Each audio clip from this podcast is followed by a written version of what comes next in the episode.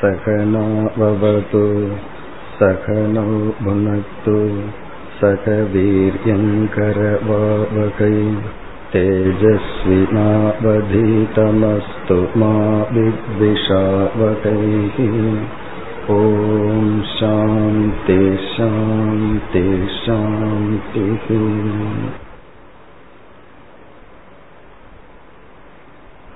ஞான யோகம் என்ற தலைப்பில் இன்று நாம் விசாரத்தை துவங்குகிறோம்.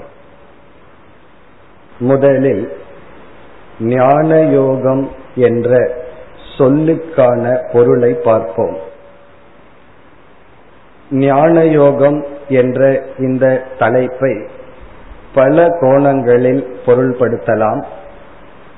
நாம் ஒரு சில கோணங்களில் பொருளை பார்த்து ஒரு விதத்தில் விசாரத்தை மேற்கொள்ள இருக்கின்றோம்.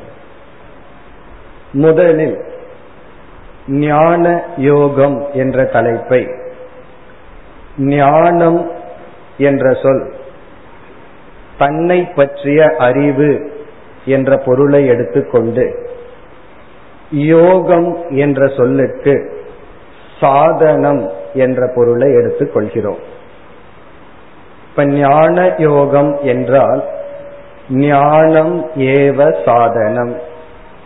ஞானம் என்கின்ற சாதனம். இங்கு ஞானம் என்றால் ஆத்ம ஞானம் தன்னை பற்றிய ஞானம். இந்த ஞானம் என்பதே ஒரு சாதனம். சாதனம் என்றால் எந்த சாத்தியத்திற்கு? என்ற கேள்வி வரும் பொழுது ஆத்ம பிராப்தி என்ற சாத்தியத்திற்கு. ஆத்மாவை அடைதல் என்கின்ற லட்சியத்திற்கு ஆத்ம ஞானம் சாதனம். ஞான யோகம் என்பதனுடைய முதல் பொருள் ஆத்ம ஞானம் என்பது ஆத்மாவை அடைய சாதனம். ஆத்மாவை அடைய ஆத்ம ஞானம் சாதனம். இங்கு நமக்கு ஒரு சந்தேகம் வரலாம். எப்படி ஆத்ம ஞானம் ஆத்மாவை அடைய வைக்கும் என்றால் ஆகாசம் என்ற ஒரு தத்துவத்தை ஒருவன் கேட்டுள்ளான். ஸ்பேஸ் அப்படின்னு புதுசா ஒருத்தன் கேட்டுள்ளான். அவனுக்கு ஒரு ஆசை வந்து விட்டது அந்த ஆகாசத்தை நான் அடைய வேண்டும். அப்பொழுது அவன் எப்படி அடைவான்? ஆகாசம் என்றால் என்ன என்ற ஞானத்தை அவன் அடையும் பொழுது அவன் ஆகாசத்தை அடைவான் காரணம் ஏற்கனவே அவன் ஆகாசத்திற்குள் தான் இருக்கின்றான். அதுபோல ஆத்ம ஞானம் என்பது ஆத்ம பிராப்தி. ஆத்மாவை அறிதல் ஆத்மாவை அடைதல் காரணம் நாம் ஏற்கனவே ஆத்மாவாகத்தான் இருக்கின்றோம். இவ்விதம் ஞான யோகம் என்பதற்கு முதல் பொருள் ஆத்ம ஞானம். ஞானம் யோகம் என்றால் சாதனை. ஆத்மாவை அடைய ஆத்ம ஞானம் சாதனை. இனி ஞான யோகம் என்பதற்கு இரண்டாவது விதமான பொருளை எடுத்துக்கொள்வோம். இரண்டாவது விதத்தில் எப்படி பொருள்படுத்துகிறோம்? ஞானார்த்தம் யோகக ஞான யோகக ஞானத்துக்காக யோகம். முன்ன வந்து எப்படி சொன்னோம்? ஞானமே யோகம் ஞானமே சாதனை அப்படின்னு முதல்ல பொருள் பார்த்தோம். இரண்டாவது விதமான பொருள் ஞானாய யோகக சாதனம் ஞானத்துக்கான சாதனை ஞான யோகம். இப்ப ஞானத்தை அடைவதற்கு சாதனை என்ன? ஆத்மாவை அடைகிறதுக்கு ஞானம் சாதனைன்னு பார்த்துட்டோம். இனி ஞானத்தை அடைவதற்கு என்ன சாதனை? அதுதான் இரண்டாவது பொருள். இப்ப ஞானாய யோகம் என்றால் ஞானத்துக்கான சாதனை. இங்கேயும் யோகம் என்றால் சாதனை. இப்ப ஞானத்துக்கான சாதனை என்ன என்றால் ஆத்ம ஞானத்துக்கான சாதனை வேதாந்த சாஸ்திர விசாரம். சாஸ்திரத்தை விசாரம் செய்தல் சிந்தித்தல் அதாவது சிரவணம் மனநம் போன்றவைகள் தான் சாதனை. இப்ப ஞான யோகம்ங்கிறதுக்கு நம்ம பார்க்கிற இரண்டாவது பொருள் ஞானத்தை அடைய மேற்கொள்ளும் சாதனை அதாவது வேதாந்த விசாரம் சாஸ்திர விசாரம். பொதுவாக ஞான யோகம் என்கின்ற சொல்லுக்கு இப்பொழுது நாம் பார்த்த இந்த இரண்டாவது பொருள் தான் பிரசித்தமா இருக்கு. நான் ஞான யோகம் செய்கின்றேன் அப்படின்னு சொன்ன என்ன அர்த்தம்? நான் சாஸ்திர விசாரம் செய்கின்றேன் சிரவணம் செய்கின்றேன் மனநம் செய்கின்றேன் என்பது பொருள். ஞான யோகம்ங்கிறதுக்கு சாதாரண அர்த்தம் நம்ம இப்ப ரெண்டாவது சொன்ன அர்த்தம் தான் ஞானத்திற்கான சாதனை அது வந்து சாஸ்திர விசாரம். ஆனால் நாம் மூணாவது விதத்தில் ஞான யோகத்திற்கு பொருள் பார்த்து அதன் அடிப்படையில் இன்று விளக்கத்தை பார்க்க இருக்கின்றோம். அது என்ன அடிப்படை என்றால் ஞானமும் யோகமும் என்று பொருள் எடுத்துக் கொள்கிறோம். ஞானமும் யோகமும். முதல்ல இப்படி பார்த்தோம் ஞானமே யோகம். அது முதல் பார்த்த பொருள். அங்க யோகம்னா சாதனை.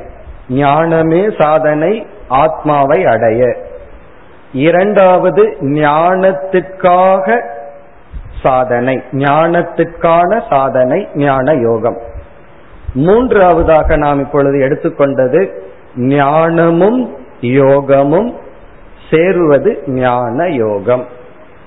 இப்ப இந்த அடிப்படையில இன்றைய விசாரத்தை நம்ம செய்ய இருக்கின்றோம். இங்கு ஞானம் என்றால் நாம ஏற்கனவே சொன்ன ஞானம் தான் ஆத்ம ஞானம் நம்மை பற்றிய ஞானம். ஆத்ம ஞானம் என்றால் நான் என்ற சொல்லினுடைய சரியான ஞானம். எப்பொழுதெல்லாம் நான் நான் சொல்றனோ அந்த நான் அப்படிங்கிற சொல்லிக்குரிய உண்மை ஞானம் சரியான ஞானம் அது வந்து ஞானம். இனி அடுத்த சொல் யோகம் என்ற ஒரு சொல் இருக்கின்றது. அதனுடைய பொருள் என்ன? இந்த இடத்துல நம்ம அதற்கு என்ன பொருள் சொல்கின்றோம் என்றால் சித்த பிரசாதக மனதினுடைய அமைதி. யோகம் என்றால் மனதினுடைய அமைதி. அல்லது மனதை சத்துவ குணத்துக்கு மாற்றி அமைத்தல். இப்ப யோகம் என்றால் மனதை சத்துவ குணத்துக்கு மாற்றி அமைத்தல். நம்முடைய மனதை முற்றிலும் வேறு விதத்தில் ஒரு விதத்தில் உருவாக்கி அமைத்தல். அதுதான் யோகம். சித்த விருத்தி பிரசாதக யோக இப்ப இங்க நம்ம யோகம்னு சொல்றது நம்முடைய எண்ணங்களினுடைய அமைதி.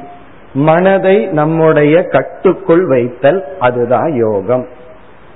அதாவது நம்முடைய மனதை சில குணங்களுடன் கூடியதாக மாற்றி அமைத்தல். உதாரணமா சிலதெல்லாம் பார்ப்போம். எப்படிப்பட்ட மனதாக நம்முடைய மனதை உருவாக்குதல் யோகம்னு இங்கு சொல்கிறோம்னு இப்பொழுது பார்ப்போம். அதாவது மனதிற்கு பல குணங்கள் தேவைப்படுகிறது. பல பண்புகள் தேவைப்படுகிறது. அந்த பண்புகளுடன் மனதை மாற்றி அமைப்பதற்கு தான் யோகம் என்று இந்த இடத்துல நாம் பொருள் கொள்கிறோம். அப்படி மாற்றி அமைத்ததற்கு பிறகு அந்த மனதை யோகம் என்று சொல்லி அந்த யோகமும் ஞானமும் சேருதல். இந்த இரண்டையும் சேர்த்தல். அது ஞான யோகம். இனி எப்படிப்பட்ட விதத்தில் நம்முடைய மனதை மாற்றி அமைக்க வேண்டும்? மனதிற்கு எப்படிப்பட்ட குணங்கள் எல்லாம் நமக்கு இருக்க வேண்டும்? அதுல சிலவற்றை இப்பொழுது பார்ப்போம். முதலில் நம்முடைய மனதில் இருக்க வேண்டிய குணம் விவேக புத்தி என்று சொல்லப்படும். விவேக புத்தி என்றால் பிரித்து பார்க்கின்ற தன்மை. நம்முடைய மனதிற்கு அந்த சக்தி இருக்கு அதை வளர்த்தி கொள்ளுதல் பிரித்து பார்த்தல். விவேகம் விவேச்சனம் என்றால் பிரித்தல். அதாவது இது தர்மம் இது அதர்மம் இது உண்மை இது பொய் இது சாதனை இது சாத்தியம். இது நமக்கு நல்லது இது நமக்கு நல்லதல்ல என்று பிரித்து பார்த்தல். அது வந்து விவேகம். இரண்டாவது வினிச்சயம் வினிச்சயம் என்றால் பிரிச்சு பார்த்ததற்கு பிறகு சில சமயங்கள்ல நமக்கு நிச்சயம் உறுதி இல்லை என்றால் அந்த பிரித்து பார்க்கின்ற அறிவும் நமக்கு பயன் இல்லாமல் இருக்கும். சில சமயம் பிரிச்சு பார்த்துருவோம் ஆனா நமக்கு அந்த அறிவில் உறுதி தேவை. அதான் வினிச்சயம் என்று சொல்லப்படுகிறது. இப்ப விவேக புத்தி வினிச்சய புத்தி. மூன்றாவது நம்முடைய மனதிற்கு இருக்க வேண்டியது விஷுத்த புத்தி. பிரிச்சு பார்க்கறதுங்கிறது ஒரு விதமான திறமை. பிறகு மன தூய்மை என்பது மிக மிக முக்கியம். அதான் விசுத்த புத்தி தூய்மையான மனம் கபடமற்ற மனம். மற்றவர்களை ஏமாற்றாது தர்மப்படி வாழ்கின்ற மனம். அது வந்து விசுத்த புத்தி. இனி நான்காவது நம்முடைய மனதிற்கு வர வேண்டித்தது விஷால புத்தி. விசுத்த புத்திக்கு தொடர்ந்து வருவது விஷால புத்தி பரந்த மனம். சில பேர் சொல்வார்கள் நான் இனியொருவருடைய பொருளை எடுக்க மாட்டேன். அதே சமயம் என்னுடைய பொருளையும் யாருக்கும் கொடுக்க மாட்டேன். அப்ப நான் என்ன அளவுல தூய்மையா இருந்துக்குவேன். ஆனா யாரிடத்துல எதையும் நானும் கொடுக்க மாட்டேன். அப்படின்னா அங்க பரந்த மனம் இல்லை. அந்த மனம் வந்து சற்று விரிய வேண்டும். அதான் விஷால புத்தி. வெறும் தூய்மையோட இல்லாமல் சற்று மனம் விரிந்திருக்க வேண்டும். அது வந்து விஷால புத்தி. அடுத்தது வந்து நிச்சல புத்தி. நிச்சல புத்தி என்றால் ஒரு விஷயத்தை நம்ம எடுத்துட்டோம் அப்படின்னா அதிலேயே மனம் இருந்து பழகுதல். ஒன்றிலேயே பொருத்தி இருந்து பழகுகின்ற தன்மை. இப்ப நம்ம வந்து விவேக புத்தின்னு பார்த்தோம். இந்த இடத்துல புத்தினா மனம். விவேக புத்தி பிறகு வந்து விவேகத்துக்கு பிறகு வினிச்சய புத்தின்னு பார்த்தோம். பிறகு விசுத்த புத்தின்னு பார்த்தோம். விஷால புத்தி நிச்சல புத்தி. அதற்கு பிறகு மனதிற்கு வர வேண்டிய ஒரு முக்கியமான குணம் திருட புத்தி. திருடம் என்றால் சில கஷ்டங்கள் எல்லாம் நமக்கு வரும் பொழுது அதை தாங்கிக் கொள்கின்ற சக்தி நம்முடைய மனதிற்கு தேவை. உறுதி நமக்கு தேவை. இல்ல அப்படின்னா ஒரு சிறு கஷ்டம் வந்தாலும் கூட அதை நம்மால் தாங்கிக் கொள்ள முடிவதில்லை. அப்படி இல்லாமல் நமக்கு பிராரப்தத்தினால எவ்வளவு கஷ்டங்கள் வந்தாலும் அதை தாங்கிக் கொள்கின்ற திருடம் உறுதியான மனம். பிறகு இறுதியாக இனியொரு புத்தியை சொல்வார்கள். அது வந்து ஜாகிரத் புத்தி.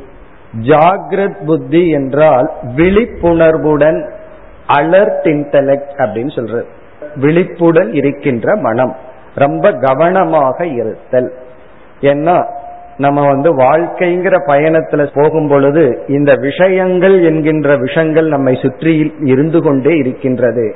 ஆகவே கவனமாக இருத்தல் விழிப்புடன் இருத்தல் ஜாகிரத் புத்தி. இப்படி நம்ம அடுக்கிட்டே போலாம்.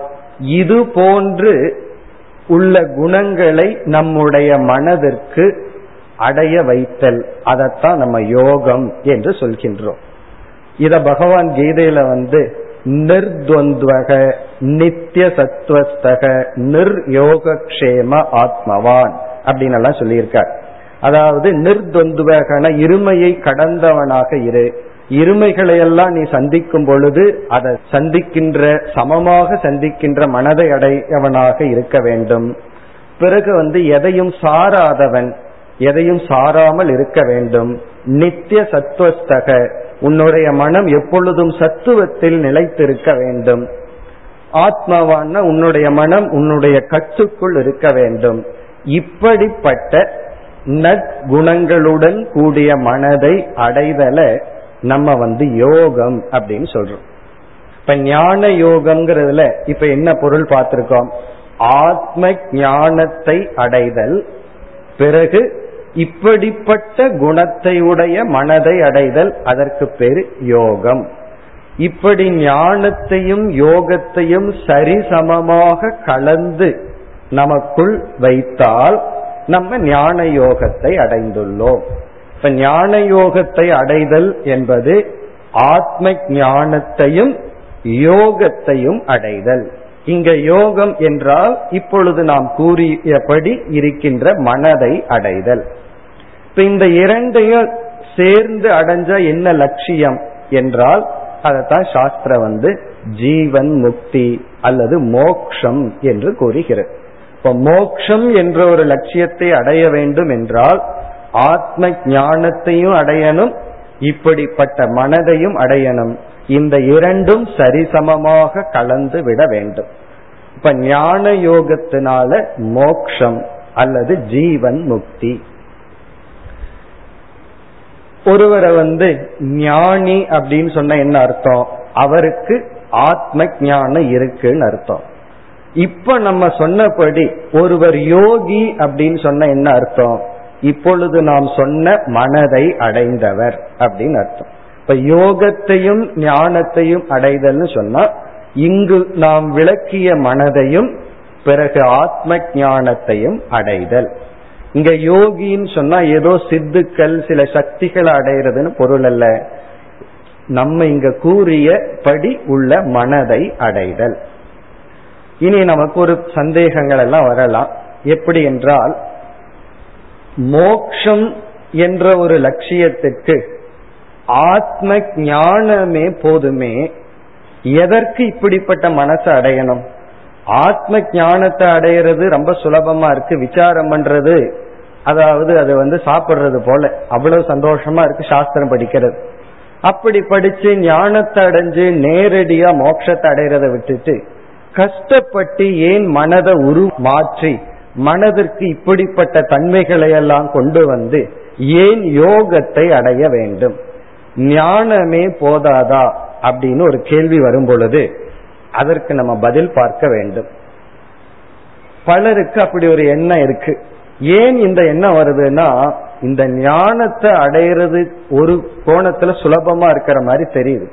ஆனா இந்த யோகத்தை அடையிறது இருக்கே நம்மள சில குணங்கள் சொன்னமே மனசுக்கு அதை அடையிறது தான் மிக மிக கடினம். மன அமைதியை அடைதல். பிறகு வந்து விசுத்தி இருக்கே தூய்மையை அடைதல். மனதை விஷாலப்படுத்துதல். இப்படிப்பட்ட தன்மை அடையிறது மிக மிக கடினமா இருக்கு. ஆகவே அதை ஸ்கிப் பண்ணிட்டு வெறும் ஞானத்தை மட்டும் அடைஞ்சு மோட்சத்துக்கு போலாமா என்றால் அது ஏன் முடியாதுன்னு இப்ப நம்ம சில காரணங்களை பார்ப்போம். முதலில் ஞானம் என்ற ஒன்றை நாம் அடைய வேண்டும் என்றால் அந்த ஞானத்தை அடைய அதற்கான பிரமாணத்தை பயன்படுத்த வேண்டும். எந்த ஒரு அறிவுமே அறிவை கொடுக்கும் கருவியை பயன்படுத்தினாதான் நமக்கு அந்த அறிவு கிடைக்கும். இப்ப ஆத்ம ஞானத்தை அடைய வேண்டும் என்றால் விசாரம் என்கின்ற பிரமாணத்தை பயன்படுத்த வேண்டும். நம்ம வந்து யோகத்தை அடையாமல் மனதை பண்படுத்தாமல் மனதிற்கு இருக்க வேண்டிய தகுதிகள் இல்லாமல் நம்ம வெறும் விசாரத்தை மட்டும் மேற்கொண்டால் என்ன ஏற்படும் இப்ப நம்ம பார்க்கலாம். முதலில் என்ன ஏற்படும்? ஞானம் வருவதற்கு பதிலாக விபரீத ஞானம் ஏற்படும். அதாவது பிரமாணம் சரியா இருந்தும் கூட மனம் பக்குவப்படவில்லை என்றால் நம்ம இங்க சொன்ன யோகத்தை அடையவில்லை என்றால் மனதை நாம் பக்குவப்படுத்தவில்லை என்றால் இந்த சரியான விசாரத்தை நம்ம மேற்கொண்டாலும் சரியான பிரமாணம் வந்தாலும் நம்ம வந்து மனம் பக்குவம் இல்லை என்றால் விபரீத ஞானம் தான் ஏற்படும்.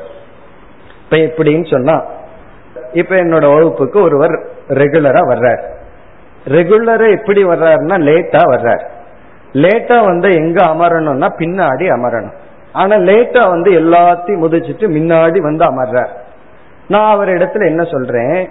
நீங்கள் லேட்டா வந்தா பின்னாடி அமருங்கள்னு சொல்றேன். இப்ப நான் என்ன செய்துள்ளேன்? அவருக்கு அறிவை நான் கொடுத்துள்ளேன். சப்த பிரமாணத்தின் மூலமா ஒரு ஞானத்தை கொடுத்தேன். அவருடைய மனம் பக்குவப்பட்டிருந்தால் இதை எப்படி அவர் பொருள்படுத்தணும்? எனக்கு சப்தத்தின் மூலமாக ஒரு அறிவு கிடைத்துள்ளது அப்படின்னு சந்தோஷப்படணும். ஆனா அவர் என்ன நினைக்கிறார்? சுவாமிஜி என்ன ஹர்ட் பண்ணிட்டாரு? என்ன வந்து மனதை புண்படுத்திட்டார்? இப்படி ஏன் நினைக்க தோணுது? அறிவை கொடுக்கிற கருவி வந்தாலும் அவர் அந்த அறிவை கொடுக்கும் கருவிய விபரீதமா தன்னை துன்புறுத்துவதாக அவர் ஏன் எடுத்துக்கொண்டார்னா அங்க யோகம் இல்லை. மனப்பக்குவம் இல்லை. அப்படி நீங்க உங்க வாழ்க்கையில பார்த்தோம்னா பல சமயங்கள்ல அறிவை கொடுப்பதற்கு ஒருவரிடம் ஒரு கருத்தை சொல்லி இருப்பீர்கள் அதை அவர்கள் நீங்கள் அவமானப்படுத்துவதாகவோ அல்லது இழிவுபடுத்துவதாகவோ ஏன் பொருள் கொள்கிறார் என்றால் அங்கு மனம் பக்குவப்படவில்லை. அப்ப மனம் பக்குவப்படவில்லை என்றால் சரியான அறிவை கொடுக்கும் கருவி வந்தாலும் அது விபரீதமான ஞானமா மாறிவிடும். அதனாலதான் நமக்கு ஒரே ஒரு உபனிஷத். அந்த ஒரு உபனிஷத்தை படிச்சுட்டு ஜீவனு பிரம்மனு ஒன்றுன்னு ஒருவர் சொல்றார். ஒருவர் வந்து வேறுன்னு சொல்கிறார்கள். காரணம் என்ன என்றால் அங்கு மனம் பக்குவம் இல்லை என்றால் மதங்கள் பல உருவாகி விடுகின்றது ஒரே அறிவை கொடுக்கும் கருவி வந்தாலும் அது ஏன் அறிவை கொடுப்பதில்லை? அங்கு யோகம் இல்லை. அங்கு மனம் பக்குவம் அடையவில்லை. இது ஒரு டிஃபெக்ட் அப்ப வந்து மனதை பக்குவப்படுத்தாமல் மனதை வந்து கொடுக்க வேண்டிய ட்ரைனிங்க மனதுக்கு கொடுத்து அந்த மனதை பண்படுத்தாமல் வெறும் விசாரத்துல மட்டும் இருக்கும் பொழுது என்ன ஏற்படுகிறது என்றால் ஞானம் வருவதற்கு பதிலாக விபரீத ஞானம் வருகிறது. அது ஒரு டிஃபெக்ட் இப்ப இரண்டாவது குறை என்னவென்றால் ஞானம் ஞான ஆபாசமா நமக்கு இருக்கும். ஞானாபாசம்னு சொன்னா நமக்கு ஞானம் வந்துட்ட மாதிரி ஒரு பிரம இருக்கும். ஆனா ஞானம் வந்திருக்காது. இந்த மனம் பக்குவம் இல்லாமல் சாஸ்திர விசாரம் பண்ணும் பொழுது அந்த சப்த ஞானம் எல்லாம் உள்ள போயிருக்கும் அர்த்த ஞானம் உள்ள போயிருக்க அப்ப நம்ம எரியாமல் நமக்கு என்ன தோணும்? எனக்கு ஞானம் வந்திருக்கு அப்படிங்கிற ஒரு எண்ணம் வரும். பிறகு கொஞ்ச நாளைக்கு அப்புறம் நம்ம டிஸ்கவர் பண்ணுவோம் எனக்கு இவ்வளவு நாளா ஞானம் வந்துட்டு இருந்ததுன்னு நினைச்சேன் ஆனா இப்பதான் தெரியுது இல்லைன்னு சொல்லி. இப்படியே பல வருஷம் கண்டுபிடிச்சிட்டே இருப்போம். காரணம் என்ன என்றால் மனப்பக்குவம் இல்லை. இப்ப மனப்பக்குவம் இல்லை அப்பொழுது வெறும் விசாரத்தில் ஈடுபட்டால் நமக்கு ஞானம் வந்திருக்காது. ஞானத்தினுடைய தோற்றம் தான் வந்திருக்கு. ஞானாபாசம்னா ஞானம் இருக்கிற மாதிரி ஒரு தோற்றம் தான் வந்திருக்கும். ஆனா ஞானம் வந்திருக்காது. ஆகவே என்ன செய்தாகணும்னா யோகத்தை வந்து நம்ம விட முடியாது. மனதை பண்படுத்தித்தான் ஆக வேண்டும். இனி மூன்றாவது ஒரு கருத்தை பார்ப்போம். இப்போ ஒருவர் வந்து ஞானத்தை அடையிறதுக்கான சாஸ்திர விசாரத்துல அஞ்சு வருஷம் ஈடுபட்டு இருக்கார். இனி ஒருவர் வந்து அந்த விசாரத்துல ஈடுபடவே இல்லை. அவர் வந்து தன்னை பக்குவப்படுத்துவதற்காக மனதை செம்மைப்படுத்துவதற்கான விரதங்கள் தவத்துல ஈடுபட்டு இருக்கார். அப்படி இந்த இரண்டு சாதகர்களை எடுத்துட்டு பார்த்தோம் அப்படின்னா யாருடைய லைஃப் குவாலிட்டி ரொம்ப நல்லா இருக்கும் அப்படின்னு நம்ம விசாரம் பண்ணி பார்த்தோம்னா ஒரு நாள் காலையில காஃபி கிடைக்கலன்னு வச்சுக்கோமே இந்த யோக பயிற்சி பண்றவர் பேசாம இருந்துருவார். ஏன்னா அவருக்கு அந்த தவம் எல்லாம் பண்ணி பயிற்சி இருக்கு. ஆனா யார் யோக பயிற்சி பண்ணவில்லையோ ஒரு நாள் ஒரு பொருள் அவர்களுக்கு கிடைக்கவில்லைன்னு சொன்னா ரெஸ்ட்லெஸ்னஸ் தான் நம்ம பார்க்கிறோம். என்னதான் விசாரம் பண்ணியிருந்தாலும் மனதை அடக்குவதற்கான சாதனையில ஈடுபடாமல் இருந்திருந்தால் ஒரு சிறிய அப்செட் ஒரு சிறிய கஷ்டம் வந்து அவர்களுக்கு ரொம்ப பெருசா தெரிஞ்சு அந்த நேரத்துல நமக்கு என்ன ஒரு ஆச்சரியத்தை கொடுக்கும் அப்படின்னா இவ்வளவு சாஸ்திரம் படிச்சிருந்தும் அந்த சாஸ்திரம் உதவவில்லை அப்படிங்கறதான் நம்ம பார்க்கிறோம். சாஸ்திரமே படிக்காம மனதை பண்படுத்துகின்ற பயிற்சியில கொஞ்ச காலம் இருந்தவர்களை பார்த்தோம் அப்படின்னா அவர்களுடைய குவாலிட்டி ஆஃப் லைஃப் பெட்டரா இருக்கிறத நம்ம பார்க்கிறோம். லைஃப் வந்து சாஸ்திரம் படிச்சிட்டு இருக்கிறவங்களை விட மனதை பண்படுத்தி கொண்டிருப்பவர்களுடைய வாழ்க்கை தரம் மேல் இருக்கிறத நம்ம பிராக்டிக்கலா பார்க்கிறோம். மற்றவங்கிட்ட நம்ம பார்க்கலாம்.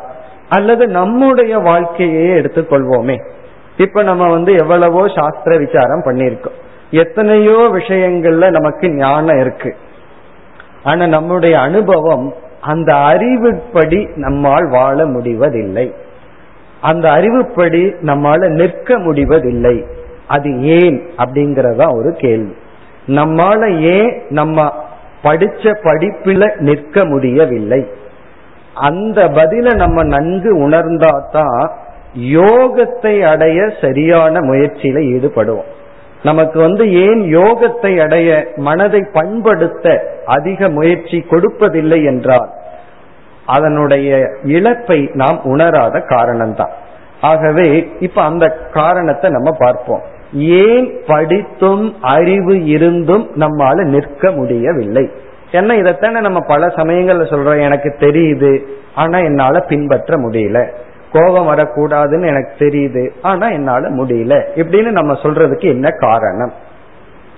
அதாவது நம்முடைய உடல் வந்து அங்கங்களாக பிரிந்துள்ளது. நம்ம எல்லாம் வந்து அவயவங்களினுடைய கூட்டமா நம்ம இருக்கோம். கை இருக்கு கால் இருக்கு பிராணன் இருக்கு கண்கள் காதுகள் அப்படின்னு ஒவ்வொரு உறுப்புகளினுடைய சேர்க்கையா நம்ம இருக்கோம். இப்ப வந்து நம்முடைய பிரெயின் வந்து கைக்கு ஆர்டர் கொடுக்குது. இத நீ தூக்கு அப்படின்னு சொல்லுது. உடனே கை வந்து தூக்க பார்க்குது முடியல. உடனே நமக்கு கோபம் வருதா? அதான் நான் புத்தியில சொல்லிட்டேனே தூக்கேன்னு. ஆனா கை தூக்கலைன்னு கை மேல கோவப்படுறது இல்லை ஏன்னா நமக்கு நல்லா புரியுது கையுக்கு சக்தி இல்லை. அறிவு சொல்லலாம் இதை தூக்குன்னு சொல்லலாம் அல்லது முப்பது கிலோமீட்டர் நட அப்படின்னு புத்தி இன்ஸ்ட்ரக்ஷன் கொடுக்கலாம். நடக்க வேண்டியது யார்? அது கால்கள் தான் நடக்கணும் அதுக்கு ஸ்ட்ரென்த் இருக்கணும். அப்படி அறிவுல வந்து விஷயங்களை எல்லாம் சேகரிச்சு சாஸ்திரம் எல்லாம் படிச்ச உடனே புத்தியில நல்ல விஷயத்த சேகரிச்சிட்டோம். இப்படி செய்யணும் இப்படி செய்யக்கூடாதுன்னு சொல்லி. அந்த விஷய இதை செய்யணும் இதை செய்யக்கூடாது இப்படி இருக்கணும் அப்படின்னு தெரிஞ்சா தெரிஞ்சாலும் கூட அதை கேரி அவுட் பண்றது யார்? அப்படின்னா அது நம்முடைய மனம். அப்ப புத்தியில வந்து விஷயங்கள் போனாலும் அதை எக்ஸிக்யூட் பண்ண வேண்டியது யார்? அப்படின்னு சொன்னா நம்முடைய மனம். ஆகவே மனதுக்கு சக்தி இருந்தால்தான். எப்படி வந்து பிரெயின் ஆர்டர் கொடுக்கலாம் இதை எடுன்னு சொல்லி. கைக்கு சக்தி இருந்தா தான் அதை எடுக்க முடியும். அதே போல மனதிற்கு சக்தி இருந்தா தான் அறிவை செயல்படுத்த முடியும். அப்ப அறிவுங்கிறது இன்ஸ்ட்ரக்ஷன் கொடுக்கறது ஒரு ஆளு அதை எக்ஸிக்யூட் பண்றது இனி ஒரு ஆளு. அததான் மனம். நம்முடைய எமோஷனல் பர்சனாலிட்டி நம்முடைய மனம் அப்படின்னு சொல்றோம். இப்ப அந்த மனம் இருக்கல்லவா? அதை நாம பண்படுத்துவதைத்தான் யோகம் அப்படின்னு நம்ம சொல்றோம். இனி ஒரு சந்தேகம் வரலாம். ஏன் ஞானமே மனதை ஏன் பக்குவப்படுத்த கூடாது நம்ம படிக்கிற ஞானமே மனதுக்கு ஏன் இந்த சக்தியை கொடுக்க கூடாது அப்படின்னு சொன்னா ஞானத்தினுடைய சொரூபம் என்ன அப்படின்னா ஒரு பொருளை உற்பத்தி செய்யாது. அறிவு வந்து ஒரு பொருளை உற்பத்தி பண்ணாது. அதே சமயம் அறிவானது ஒரு பொருளை நாசப்படுத்தாது. அறிவானது ஒரு பொருளை மாற்றி அமைக்காது. ஞானத்திற்கு இந்த மூணு சக்தி கிடையாது. உற்பத்தி நாச விகாரம். இந்த மூன்று சக்தி ஞானத்துக்கு கிடையாது. ஒரு பொருளை அறிவு வந்து உற்பத்தி பண்ணிடாது ஒரு பொருளை அறிவானது அழித்து விடாது. ஒரு பொருளை மாற்றி அமைக்காது. பிறகு அறிவு என்னதான் பண்ணும்னா இருக்கிறத காட்டும். கண்ணாடிய போல. இருக்கிறத காட்டும் அல்லது லைட்ட போல. லைட் வந்து ஒரு பொருளை உற்பத்தி பண்ணாது அல்லது ஒரு பொருளை வந்து அழிக்காது ஒரு பொருளை மாற்றி அமைக்காது. அது எப்படி இருக்கோ அப்படி காட்டும். ஆனா இங்க நம்ம சொல்ற யோகம்ங்கிறதுல இந்த மூன்றையும் நம்ம செய்ய வேண்டியது இருக்கு. சில குணங்களை நாம உற்பத்தி செய்ய வேண்டியது இருக்கு. தெய்வீக குணங்களை எல்லாம் நம்ம உற்பத்தி செய்ய வேண்டியது இருக்கு. பகவான் கீதையில் அசுர குணம்னு சொல்லியிருக்கார். அதையெல்லாம் நீக்க வேண்டியது இருக்கு. மனதை வந்து தமஸ் ரஜஸ்ல இருந்து சத்துவத்துக்கு உருமாற்ற வேண்டியது இருக்கு. ஆகவே உற்பத்தி செய்தல் நாசம் செய்தல் உருமாற்றுதல் இதெல்லாம் நம்ம வந்து மனதுல செய்ய வேண்டியது இருக்கு. இதற்கு ஞானம் எந்த விதத்திலையும் பிரயோஜனப்படாது. ஞானம்ங்கிறது வந்து இருக்கிறத காட்டி கொடுக்கும். ஆனா இங்க யோகத்துல நம்ம என்ன சொல்றோம்? மனதுல சில குணங்களை எல்லாம் சேகரிக்க வேண்டியது இருக்கு. ஏற்கனவே இருக்கிற சில தீய குணங்களை எல்லாம் நீக்க வேண்டித்தது இருக்கு. பிறகு குண மாற்றம் செய்ய வேண்டித்தது இருக்கு. ஆகவே ஞானம் அது ஒரு புறம் யோகம் இனி ஒரு புறமா இருக்கு. இப்ப ஞானத்துக்கு என்ன சாதனையோ அந்த சாதனையை பயன்படுத்தி யோகத்தை அடைய முடியாது. இப்ப யோகத்தை அடையணும்னா அதற்கென்று ஒரு சாதனை இருக்கு. ஞானத்தை அடையணும்னா அதற்கென்று ஒரு சாதனை இருக்கு. இனி நம்முடைய அடுத்த கேள்வி சரி இந்த யோகத்தை அடைவதற்கு என்ன சாதனை? இப்ப இதுவரைக்கும் நம்ம என்ன பார்த்தோம்? ஞானம் அப்படிங்கிற ஒன்று யோகத்தை அடைகிறதுக்கு பயன்படாது. வெறும் ஞானத்தை மட்டும் அடைஞ்சிட்டு மனதை பக்குவப்படுத்தவில்லை என்றால் சில சமயம் ஞானத்தை அடைஞ்சிருக்க மாட்டோம் அல்லது தவறான ஞானத்தை அடைஞ்சிருப்போம். அல்லது ஞானத்தையே எப்படியோ அடைந்தாலும் அந்த ஞானத்தினுடைய பலனை அடைய மாட்டோம். ஏன்னா ஞானத்தை எக்ஸிக்யூட் பண்ண வேண்டியது நம்முடைய மனம். அந்த மனதை நம்ம பக்குவப்படுத்தித்தான் ஆகணும். அதுல நமக்கு சாய்ஸ் கிடையாது. ஆகவே இப்பொழுது நம்முடைய அடுத்த கேள்வி யோக பிராப்தி சாதனம் கிம்? இந்த யோகத்தை அடைய என்ன செய்தல்? இப்ப இது வரைக்கும் நம்ம ஞானத்தை பற்றியே பேசி முடிச்சிட்டோம். இனிமேல் நம்ம இனி யோகத்தை பற்றி பேசுவோம். யோகம்னா என்னன்னு ஏற்கனவே பார்த்துட்டோம். ஒரு சில தகுதிகளை எல்லாம் சொல்லி குணங்களை எல்லாம் சொல்லி இப்படிப்பட்ட மனதை அடைதல். அல்லது சத்துவ குணத்தில் நம்முடைய மனதை நிலை பெற செய்தல். அதற்கு என்ன சாதனை என்றால் பகவான் கீதையில சொல்றார் பதஞ்சலி தன்னுடைய யோக சூத்திரத்தில் கூறுகின்றார் அபியாசேன வைராகியேனச்ச கிரகியதே அபியாசத்தினாலும் வைராகியத்தினாலும் மனதை நம்முடைய கட்டுக்குள் கொண்டு வரலாம். அபியாச வைராகியாபியாம் தன்னிரோதகங்கிறது பதஞ்சலியினுடைய வாக்கியம். அபியாசத்தினாலும் வைராகியத்தினாலும் தான் நம்ம வந்து மனதை நம்ம சொன்ன நிலைக்கு கொண்டு வர முடியும். இப்ப யோக பிராப்தி சாதனம் அபியாசமும் வைராகியமும். அபியாசம்ங்கிறத நம்ம தியானம் என்று மொழி பெயர்க்கலாம் இப்ப அபியாசம் இஸ் ஈக்வல் டு தியானம். அந்த தியானத்தை பற்றி நம்ம வந்து காலையில விசாரம் செய்ய போறோம். ஆகவே அந்த அபியாசத்தை பற்றிய விசாரத்தை இப்பொழுது செய்யாமல் தியானத்தை பற்றிய விசாரத்தை இப்பொழுது விட்டுவிட்டு வைராகியத்தை பற்றிய விசாரத்துக்கு வருகின்றோம். ஏன்னா இந்த இரண்டு சாதனையின் மூலமாக மனதை நாம் செம்மைப்படுத்த முடியும்.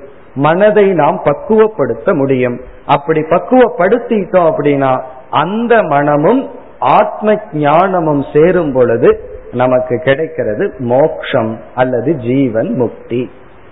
இனி வைராகியம் அப்படின்னா என்ன என்றால் அதுவும் நமக்கெல்லாம் தெரிஞ்ச சொல்லுதான். வைராகியம்னா என்னன்னு நமக்கு தெரியும். அதற்கும் பல கோணங்கள்ல நம்ம லட்சணம் பார்க்கலாம். மிக சுருக்கமான எளிமையான லட்சணம் வந்து வைராகியத்திற்கு நமக்கு இந்த உலகம் கொடுக்கின்ற போகத்திற்கு அடிமையாகாமல் இருத்தல் வைராகியம் வைராகியம் அப்படிங்கிறது போகேஷு அதீனதா.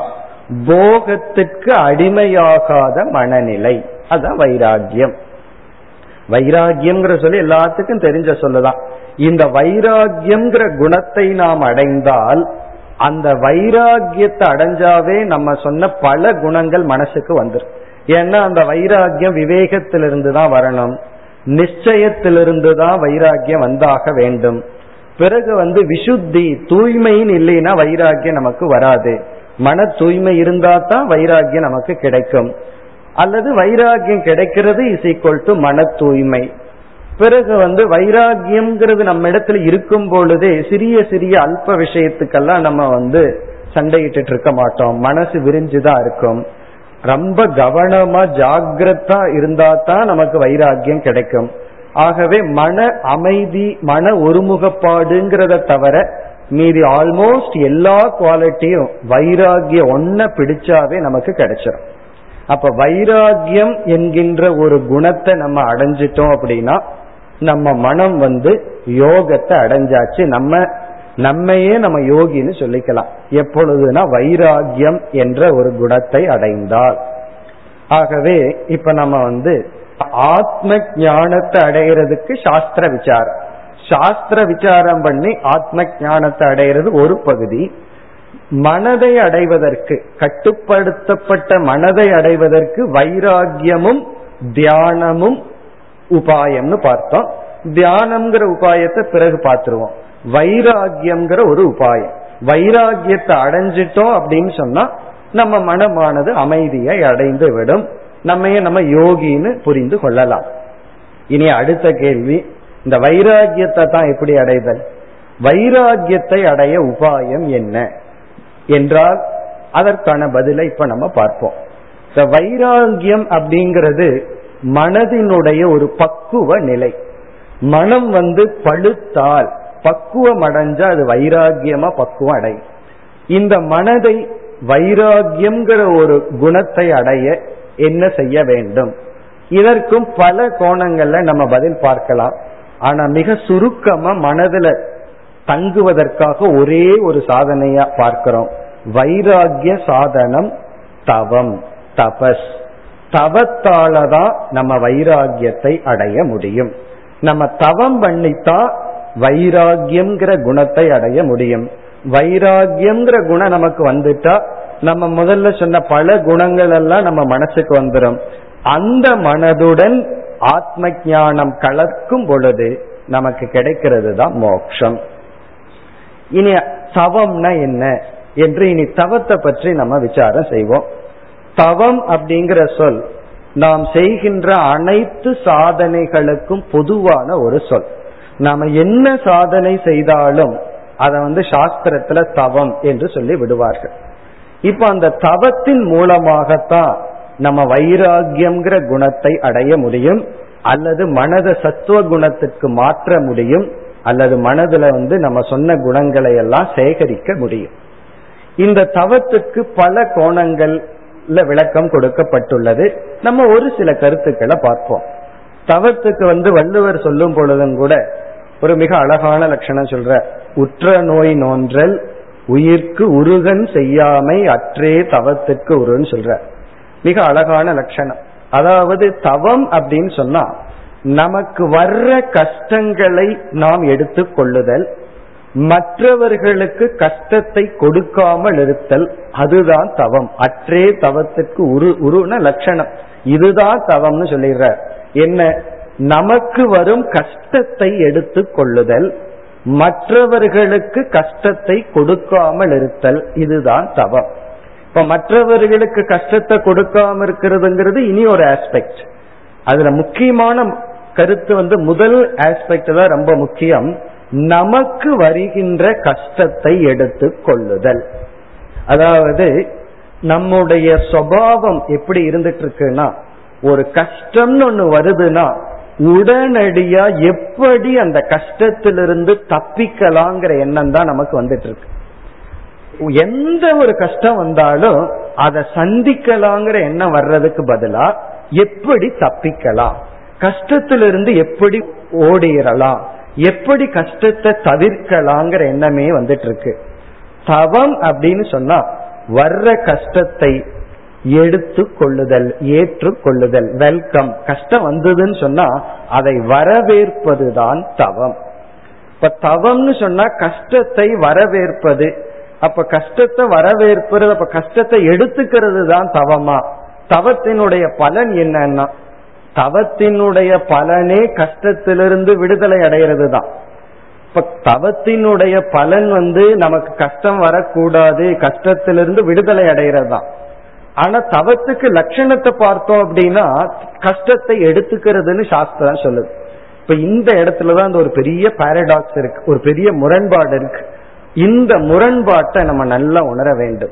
அதாவது கஷ்டத்தை எடுத்துக்கிறது தவம். எதற்குனா கஷ்டத்திலிருந்து விடுதலை அடைய? அப்படின்னா தவத்துக்கு என்ன லட்சணம் சொல்லப்படுதுன்னா கஷ்டத்தின் மூலமாக கஷ்டத்தை நீக்குதல் தவம். துயரத்தின் மூலமாக துயரத்தை நீக்குதல் தவம். இப்ப ஏற்கனவே ஒரு துயரம் இருக்கும் பொழுது கவுண்டர் துயரம் கொடுத்தோன்னு வைங்களேன். அப்படி நம்ம வாலண்டியரியா கொடுக்கிற துயரத்துக்கு பேரு தான் தவம்.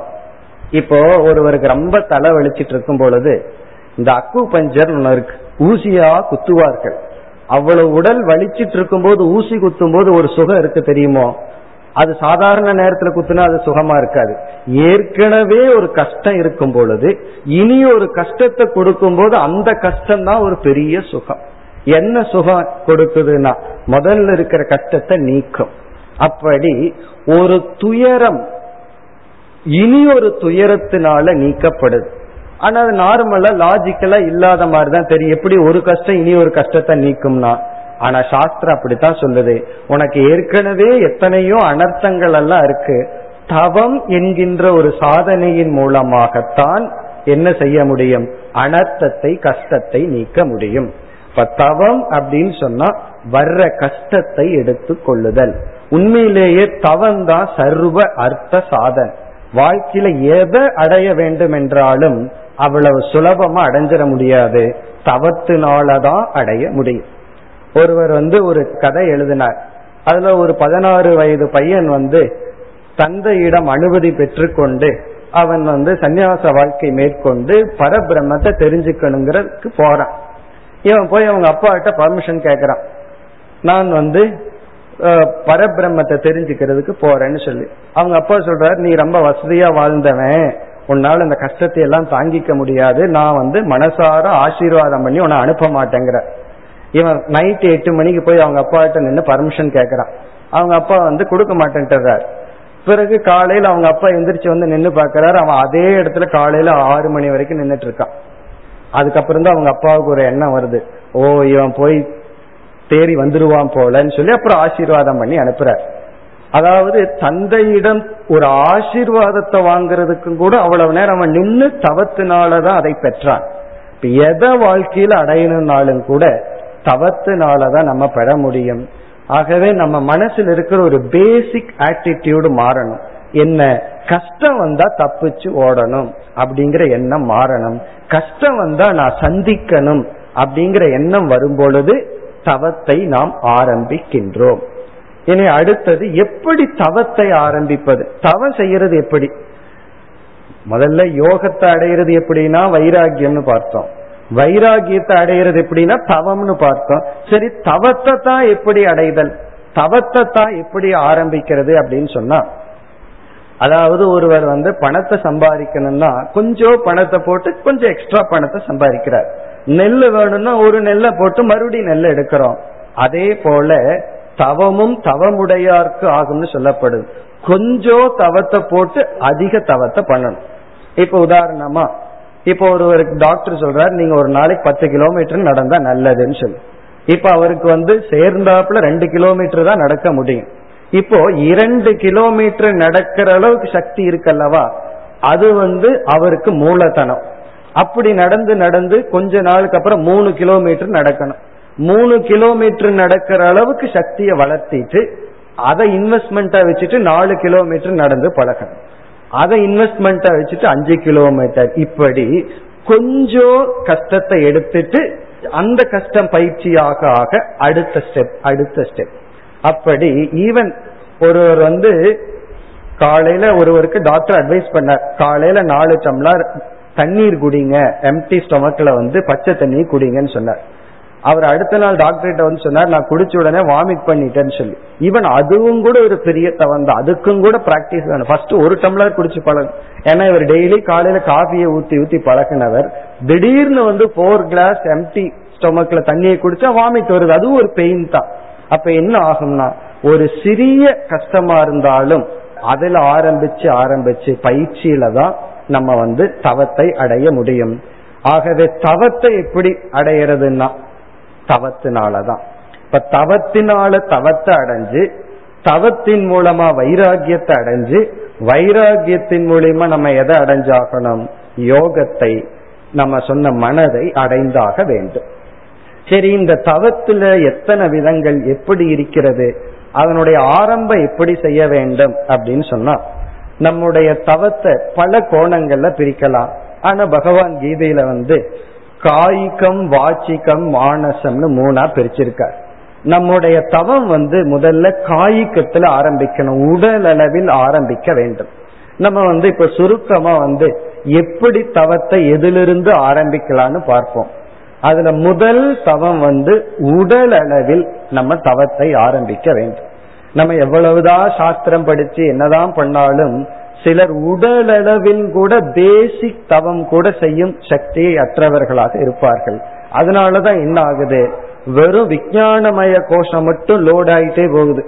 இந்த மனோமய கோஷம் இருக்கே அது வந்து நில் பேலன்ஸ்ல இருக்கு. அதுக்கு எந்த விதமான சக்தியும் இல்லாம இருக்கு. ஒரு சிறு கஷ்டத்தை தாங்குற சக்தி இல்லாம இருக்கு. காரணம் அதுக்கான நம்ம பயிற்சியை கொடுக்கவில்லை. ஆகவே நம்முடைய முதல் தவம் காயிக தவமாக இருக்க வேண்டும். காயிக தவம் அப்படின்னு சொன்னா உடல் அளவில் செய்யப்படுகின்ற தவம். அதுலதான் ஆரம்பிக்க வேண்டும். அதுல என்னென்ன அப்படின்னு சொன்னா முதல் தவம் வந்து உடல் அளவில் செய்யக்கூடிய தவத்தை ஆலசிய நிவிருத்தி அப்படின்னு சொல்வார்கள். ஆலசியம்னா சோம்பல். சோம்பலை தவிர்த்தல். ஒருவர் வந்து ரொம்ப சோகமா என்னிடத்துல வந்து சொன்னார். ரொம்ப இன்னமும் வாழ்க்கையில ஒரு பெரிய ஒன்ன இழந்துட்டதாக. என்ன அப்படின்னா என்னோட டிவி என்னுடைய ரிமோட் கண்ட்ரோல் ரிப்பேர் ஆயிடுது. ஏன்னா எழுந்து எழுந்து போய் சேனல் மாத்த வேண்டியது இருக்கு அப்படின்னா. அப்ப எந்த அளவுக்கு நம்முடைய உடலுக்கு வந்து அந்த சோம்பல்ங்கிறது வந்து விட்டது. அது வந்து வாழ்க்கையில என்னையுமோ இழந்துட்ட மாதிரி வந்து சொன்னார். காரணம் என்ன அப்படின்னு சொன்னா இதுதான் ஆலசியம் சோம்பல். இந்த சோம்பல் அப்படிங்கிற ஒரு பெரிய நோயை நீக்கிறதுக்கு நம்ம வந்து என்னென்ன செய்ய வேண்டுமோ அதுலதான் ஆரம்பிக்க வேண்டும். பிறகு இரண்டாவது காய்க தவம் வந்து பதஞ்சலியே சொல்லியிருக்காரு ஆசனம். ஆசனம் அப்படின்னா உடற்பயிற்சி. உடற்பயிற்சி பண்றோமோ இல்லையோ நடைப்பயிற்சியாவது பண்ணணும். அதுல ஒரு பெரிய கஷ்டம் இல்லையே. ஆனா அதுவும் கூட பலருக்கு முடிவதில்லை. ஆனா என்ன நான் ஒரு பெரிய தவம் பண்ணிட்டு இருக்கேன் வேதாந்த விசாரம் பண்ணிட்டு இருக்கேன் ஞான யோகம் பண்ணிட்டு இருக்கேன் சரி உடலினுடைய ஆரோக்கியத்தை பாதுகாக்க உங்களால அதன் பயிற்சி செய்ய முடியுமான்னு அதுக்கு செய்ய தயாராக இல்லை. அப்போ அந்த அளவுக்கும் கூட நமக்கு மன தைரியம் மனபலத்தையும் வளர்த்திக்காமல் வெறும் சாஸ்திர விசாரத்தினால மட்டும் இப்படி நம்ம மோட்சத்தை அடைஞ்சிட முடியும். ஆகவே இரண்டாவது தவம் வந்து ஆசனம். ஆசனம்னா உடற்பயிற்சி. பெரிய தவம் தான். பார்க்கறதுக்கு சுலபமா இருக்கு. ஆனா முயற்சி பண்ணி பார்த்தா அதுவே ஒரு பெரிய தவம். உடற்பயிற்சி. அது மட்டுமல்ல தொடர்ந்து உடற்பயிற்சி செய்வது மிக மிக கடினம். அதனாலதான் அந்த காலத்துல எல்லாம் யாத்திரையெல்லாம் சொல்லி வைத்தார்கள். அட்லீஸ்ட் ஒரு பீரியட்ல ரொம்ப தூரம் நடக்கிறது சேர்ந்து. இப்ப இந்த கிரிவலம் எல்லாம் அப்படியே ஃபேமஸ் ஆயிட்டு வருது. அதெல்லாம் உண்மையிலேயே நல்லதுதான். காரணம் என்ன? மனதுக்கும் சரி உடலுக்கும் சரி அதெல்லாம் மிகவும் உயர்ந்தது. அதே போல அங்க பிரதட்சணை பண்றது. இப்படி காய்கம் தவம். பிறகு அடுத்த காய்கம் தவம் வந்து சௌச்சம் கீதையில் அடிக்கடி சொல்வார் தூய்மை. ஒரு பொருளை நம்ம வாங்கினோம்னா அதுக்கு எவ்வளவு சிரமப்பட்டமோ அதை விட அதிக சிரமப்பட்டுட்டு இருந்தா தான் அந்த பொருளை தூய்மையாக பராமரிக்க முடியும். அப்படி நம்மை தூய்மைப்படுத்தி கொள்ளுதல். இப்ப இதுல எல்லாம் கவனம் செலுத்தாமல் நம்ம எவ்வளவுதான் படிச்சிருந்தாலும் அந்த படிப்பு நமக்கு பயனற்று இருக்கும். ஆகவே வந்து சௌச்சம். பிறகு காய்கம் தவத்துல வேறொரு தவம் ரொம்ப முக்கியமான தவம் இருக்கு. அது வந்து சேவா. சேவான சர்வீஸ் நம்ம உடல் மூலியமா மக்களுக்கு அல்லது மற்றவர்களுக்கு செய்கின்ற சேவை. யாருக்கு சேவை செய்தல் அப்படின்னு சொன்னா குரு விருத்த ருக்னானாம் சேவா. குருவுக்கு செய்கின்ற சேவை விருத்தகன வயோதிகர்களுக்கு செய்கின்ற சேவை. பிறகு ருக்னாகா ருக்னானாம் அப்படின்னு சொன்னா நோய்வாய்ப்பட்டவர்களுக்கு செய்கின்ற சேவை. இப்படி நம்முடைய குருவுக்கு உடல் ரீதியாக செய்கின்ற சேவை. அந்த சேவையில் தான் நமக்கு வந்து பணிவு போன்ற சில குணங்கள் எல்லாம் கிடைக்கும். காரணம் வேதாந்தத்துக்கு வரணும் அப்படின்னு சொன்னா அதாவது ஆத்ம விசாரத்துல நம்ம ஈடுபட்டோம்னா நமக்கு வந்து ரொம்ப முக்கியமான குணம் பணிவு. அந்த அகங்காரம் இருக்கு ஈகோ அதை சரணடைதல். அந்த சரணடைகிறதுக்கு நமக்கு சர்வீஸ் சேவை தான். அது குருவுக்கு செய்கின்ற சேவை. இரண்டாவது வந்து விருத்தாக வயோதிகர்களுக்கு செய்கின்ற சேவை. ஏன்னா அவர்களுக்கு வந்து உடல் இருக்கின்ற வலு இழக்கப்பட்டு விட்டது. அவர்களுக்கு உடல் ரீதியாக சர்வீஸ் சேவை தேவைப்படுகிறது. அதுவும் ஒரு பெரிய தவம். நம்ம நினைச்சிட்டு இருக்கோம் தவம்னு சொன்னா வீட்டை விட்டு போய் ஏதாவது செஞ்சா தான் தவம்னு நினைக்கிறோம். ஆனா எல்லோருக்குமே அவங்க வீட்டிலேயே யாராவது வயோதிகர்களுக்கு சேவை செய்கின்ற வாய்ப்பு இருக்கும் அதை செய்தல். அதுல ஒரு அம்மையார் வந்து என்னிடத்துல சொன்னார் எனக்கு வந்து என்னுடைய வீட்டில் இருக்கிற மாமனாருக்கு சேவை பண்ண விரும்புறேன். ஆனா எனக்கு ஏன் அவருக்கு சேவை பண்றது ஒரு வெறுப்பு கொடுக்குதுன்னு சொன்னா அவருடைய அன்பெல்லாம் மற்றவங்களுக்கு தான் இருக்கு. என்னிடத்துல இல்ல. பொருளை மற்றவங்களுக்கு கொடுக்கிறார். அவர் இங்க இருந்துக்கிறார். அப்ப நான் வந்து ஏமாற்றப்பட்டவனா? அப்படி ஒரு ஃபீலிங் எனக்கு இருக்கே அப்படின்னு நினைக்கிறார்கள். அதெல்லாம் நம்ம நினைக்க வேண்டிய அவசியம் இல்லை. நம்ம வந்து அவர்கள் திரும்பி செய்கிறார்களா இல்லையா? அவர்களுடைய அன்பு நமக்கு கிடைக்குதா? அவர்கள் வேறு இடத்துல அன்பு வச்சிருக்காங்களா? அது ஒரு பொருட்டல்ல. வயோதிகர்களுக்கு சேவை செய்ய வாய்ப்பு கிடைக்கிறதே ஒரு தவம். உண்மையிலேயே தவம் செய்வதற்கே வாய்ப்பு கிடைக்க வேண்டும். அவ்வளவு சுலபமா நமக்கு வாய்ப்பு கிடைக்காது. ஒரு தவம் செய்தாதான் அடுத்த தவத்துக்கு வாய்ப்பு கிடைக்கும். ஒரு தவத்துல பயிற்சி பண்ணாதான் அடுத்த தவத்துக்கே போக முடியும். இப்போ ஒருத்தன் டென்த் ஸ்டாண்டர்ட் பாஸ் பண்ணா தானே பிளஸ் ஒன் போக முடியும். அப்படின்னு என்ன இந்த அளவுக்கு அவன் படிச்சிருந்தா தான் அடுத்ததே படிக்க முடியும். அதே போல சில கஷ்டங்கள் நமக்கு வரணும்னாவே ரொம்ப புண்ணியமானும் நம்ம வந்து பல சமயங்கள்ல கஷ்டமா பாவத்தினால கஷ்டப்படுறேன்னு நினைக்கிறோம். அப்படி கிடையாது. ஒரு தவம் பண்றதுக்கு வாய்ப்பு கிடைக்கிறதே அவ்வளவு அரிது. அப்படி வயோதிகர்கள் பிறகு வந்து அதே வயோதிகர்கள் வந்து நோய்வாய்ப்படும் பொழுது அவங்களுக்கு செய்கின்ற சேவை. இப்படி இந்த சேவையினால் தான் நம்மை நாம் தூய்மைப்படுத்த முடியும். அது ஒரு பெரும் தவம். இந்த விதத்துல வந்து உடலளவில் அதாவது சோம்பலை நீக்குவதற்காக நாம் செய்கின்ற தவங்கள் பிறகு உடற்பயிற்சி பிறகு மற்ற இந்திரியங்களை எல்லாம் நம்ம வந்து ரொம்ப உறுதியுடன் வைத்திருத்தல் இந்திரிய கட்டுப்பாடு மனக்கட்டுப்பாடு போன்ற உடலளவில் ஆரம்பித்து செய்கின்றதெல்லாம் காயிகம் தவம் அப்படின்னு நம்ம சொல்றோம். இதுலதான் நம்ம வாழ்க்கையை ஆரம்பிக்க வேண்டும். அப்ப நம்ம சாதனைகளையே இரண்டா பிரிச்சிடலாம். ஒன்று ஞானத்தை அடையிறதுக்கு செய்கின்ற சாதனை அது ஒரு விதமான தவம்.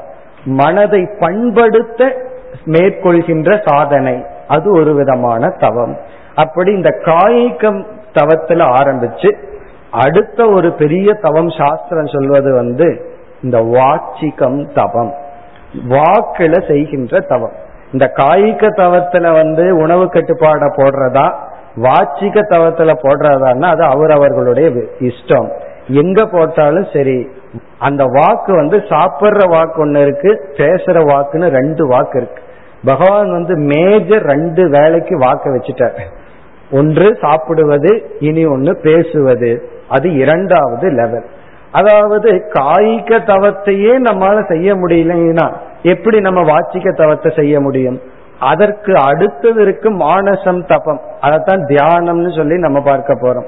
அப்படி தியானம்ங்கிறது அது அதற்கு அடுத்த ஸ்டேஜில் இருக்கின்ற தவம். இப்ப அந்த தவத்தை செய்யறதுக்கு முன்னாடியே ஆரம்பத்திலிருந்து நம்ம வர வேண்டும். அப்படி இரண்டாவதா இருப்பது வாச்சிக்கம் தபக. அந்த வாச்சிக்கம் தவக அதை நான் அதிகமா உங்களுக்கு சொல்ல வேண்டியது இல்லை எல்லாத்துக்கும் தெரிஞ்சதுதான். அந்த வாச்சிக்கம் தவகங்கிறது மிக முக்கியமானது வந்து ஒன்று வாய்மை இனி ஒன்று அஹிம்சா. அதாவது உண்மையை பேசுதல் சத்தியம் வாய்மை. இரண்டாவது வந்து அஹிம்சா. காய்கம் தவத்திலே அஹிம்சை இருக்கு. ஆனா முக்கியமா வாச்சிகம் தவத்துலதான் அதை நம்ம சொல்லணும். காரணம் பகவான் வந்து பேசுற சக்தியை நமக்கு கொடுத்திருக்கிறது நம்முடைய அறிவை இனியொருவரிடம் பகிர்ந்து கொள்வதற்கு. ஆனா பல சமயங்கள்ல நம்முடைய பேச்ச வந்து மற்றவங்களை துன்புறுத்த ஒரு கருவியாகவே பயன்படுத்தி வருகின்றோம். நம்மளுடைய வெறுப்பை வெளிப்படுத்த கருவியா பயன்படுத்தி வரும். அறிவை வெளிப்படுத்தத்தான் பகவான் வாக்க கொடுத்திருக்காரே தவிர வெறுப்பை வெளிப்படுத்த நம்முடைய நாக்க பகவான் கொடுக்கவில்லை. அல்லது நம்ம அதற்கு பயன்படுத்தி கொண்டு வருகின்றோம். அதை தவிர்த்தல் என்று வாச்சிகம் தபகங்கிறது அது அதை விட கடினமானது. காய்கம் தவத்துல பாஸ் பண்ணோம்னா தான் நம்ம வாச்சிகம் தவத்தையே செய்ய முடியும்.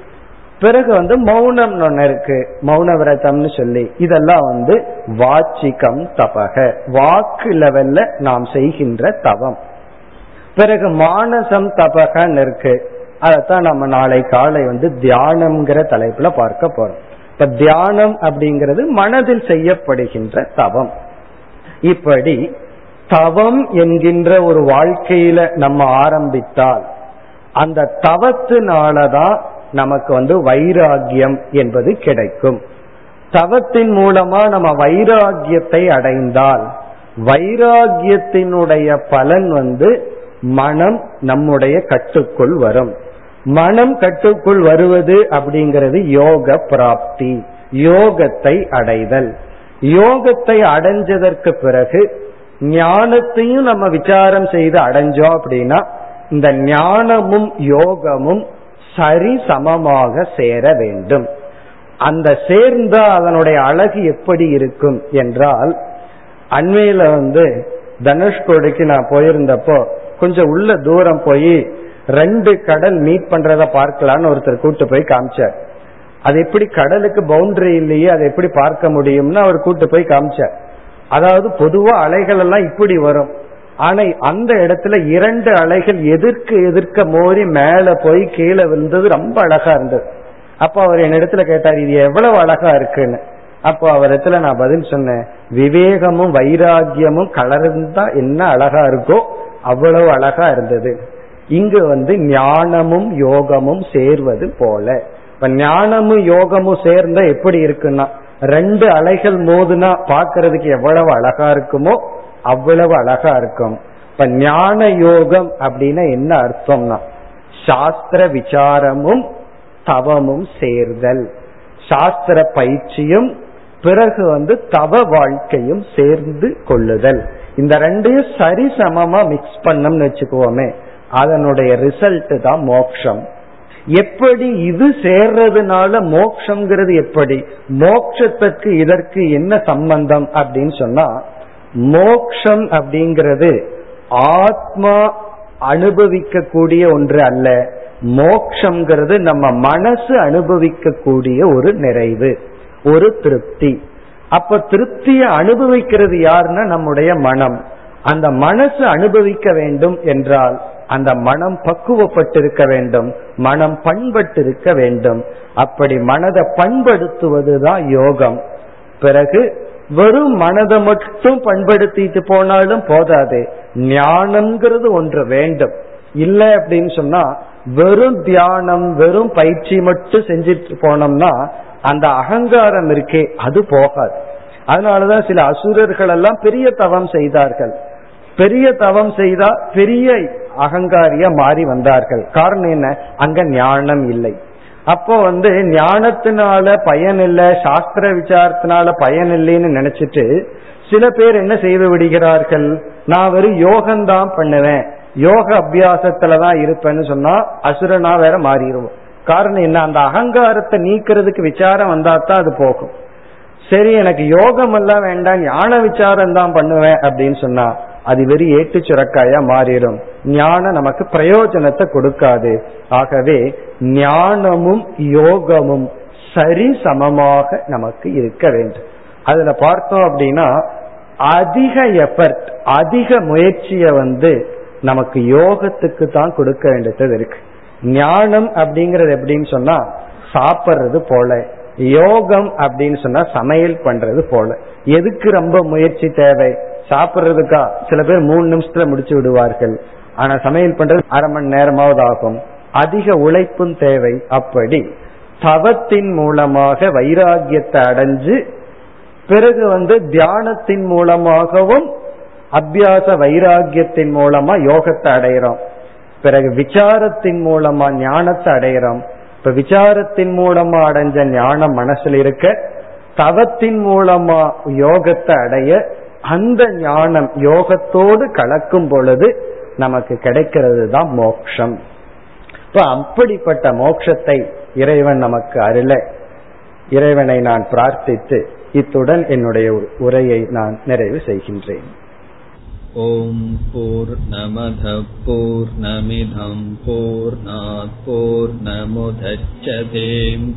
पूर्णस्य पूर्णमादाय पूर्णमेवावशिष्यते